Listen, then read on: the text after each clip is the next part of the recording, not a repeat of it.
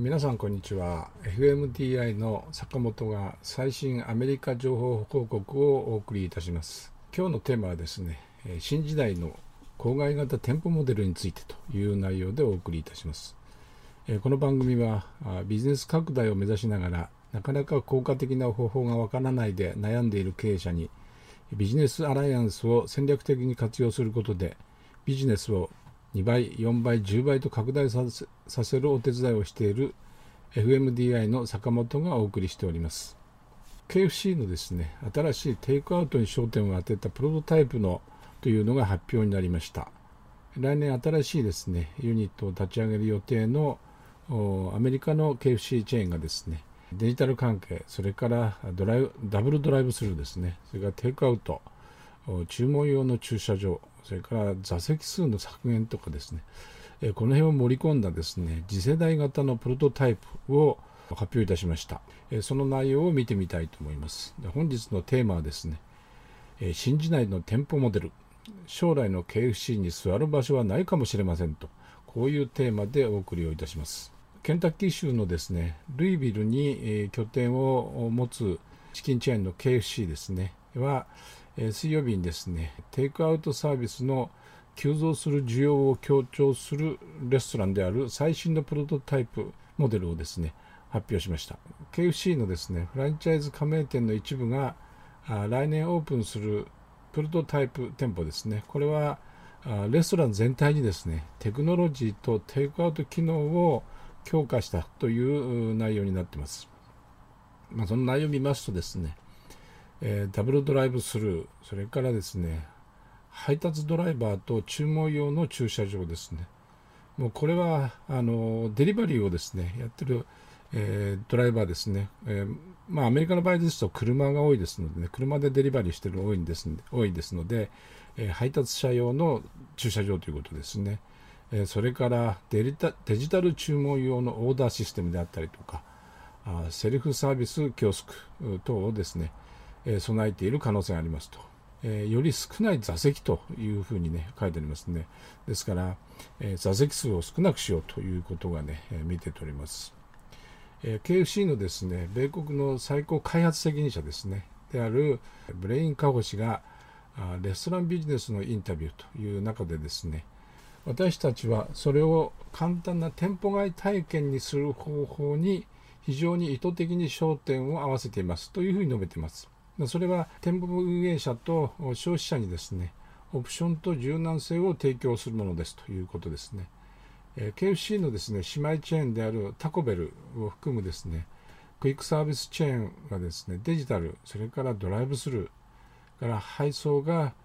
注文の大部分を占める未来を利用することを目的とした新しいプロトタイプというものを導入を始めています。これらの取り組みはですね、パンデミックですね、今回のコロナのパンデミックの際にですね、より激化してですね、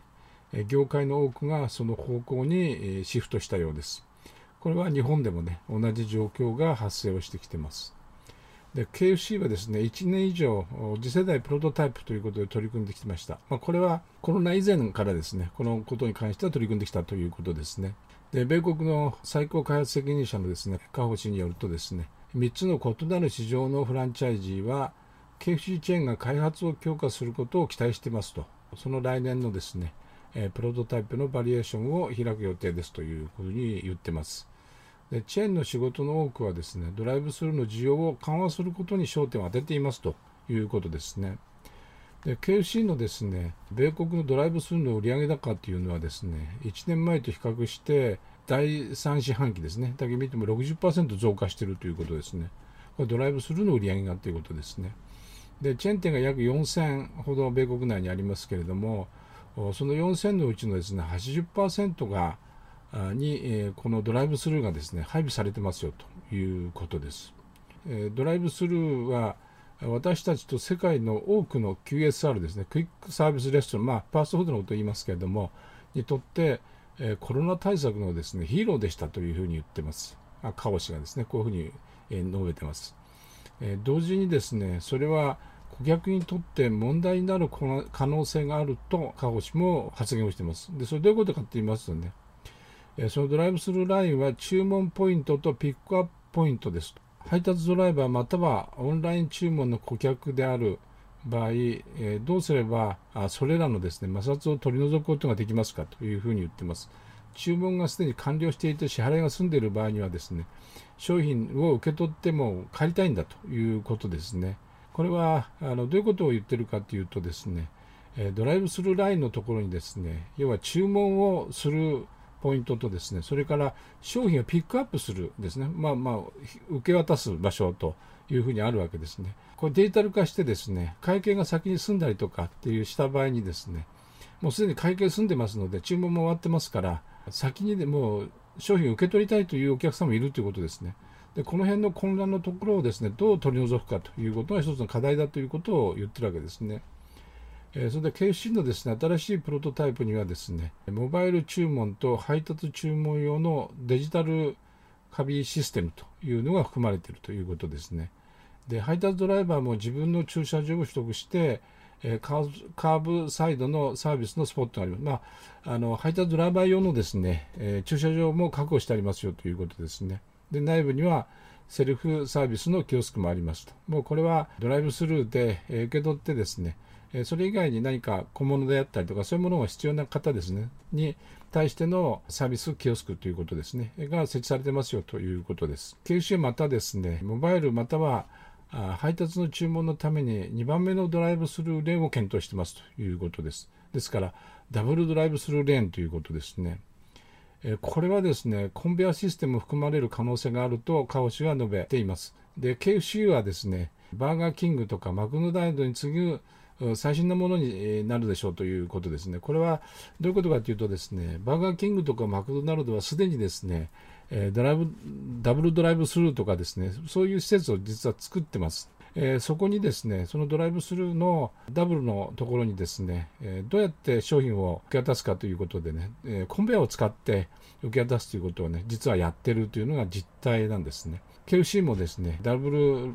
ドライブスルーでですね、えそういうことになっていくだろうということを示唆しているということですね。えドライブスルーレーンにコンベヤでですね、食料を届けようということをしてますよということですね。まあこれは2番目、3番目っていうふうに書いてありますから、ダブルだけじゃなくてですね、トリプルのレーンも作るのかなという感じがしないでもないですけどね、そういうことを言ってます。これらのオプションはですね、すべてスペースを占有して、その多くはダイニングルームから来る可能性がありますということを言ってます。これどういうことかというと、ダイニングルームにしわ寄せが行きますよということですね。で、KFC が取り組んでいるオプションの中には、屋内席が全くないものもありますということです。ダイニングルームをですね、なくしちゃってる、まあ、食べる場所のとこですね、まあ、日本で言うとイートインですよね、の席をなくしちゃうという事例もありますよということですね。えー、このようにシートレスオプションを検討することで、ますます多くのコンセプトが加わりますというふうに、えー、言ってます。で、米国ではですね、まあ、このカホ氏が言ってるんですけれども、米国ではね、食事が永遠になくなるということはないと。まあ、これはもう日本も一緒ですけどね、えー、というふうに述べています。しかし、私たちは進化を続け、え、お客様がどこにいるかを学びますよと。それと、ドライブスルー配送とですね、持ち帰り専用のレストランは、投資と不動産コストの面から、建物の設置面積と必要な土地を削減し、ドライブスルーを備えた自立型と同じタイプの結果を生み出すための優れた方法であると考えていますと。こういうことですね。えこれは投資面であったほかね、そういうとこから見ても、この形というのがね、非常に効果的なんだということを言ってます。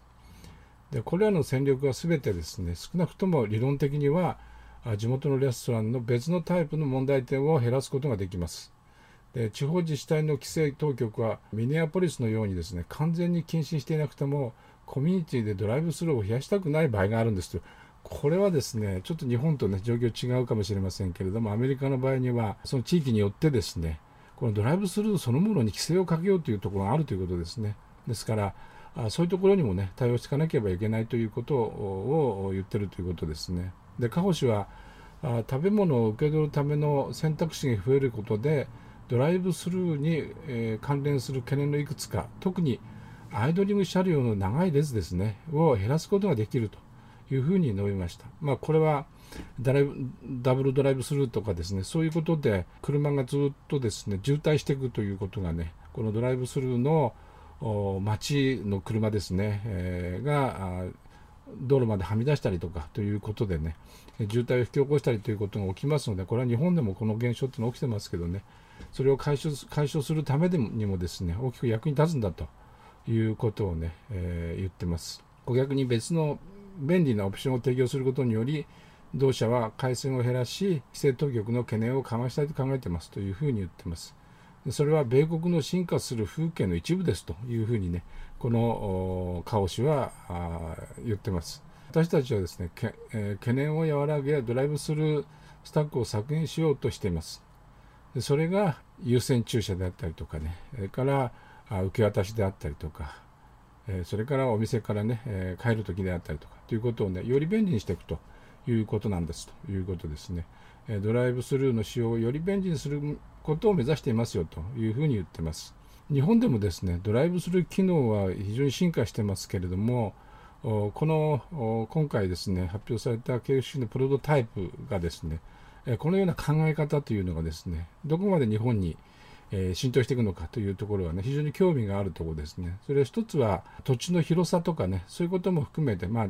土地代の問題ですよね。ことも含めて、アメリカとはね、違う要素もありますのでね、その辺も含めてどうドライブスルーという機能をね、強化していくのか、それからドライブスルー等々含めてですね、その中にデジタルの進化というものがね、どういうふうに反映されていくのかというのはね、非常に興味のあるところかなというふうに思います。まあ、この辺のところがね、今後の日本の外食ですね、特に郊外型の外食という部分ではね、えー、大きなインパクトになっていくのかなというふうに思います。本日はですね、まあ、KFC の事例ですけれども、郊外型のね、店舗のドライブスルー等に関わるですね、えー、テクノロジーの進化も含めて、の新しい新時代の店舗モデルということのね、えー、お話をさせていただきました。え最後までお聴きいただきありがとうございます。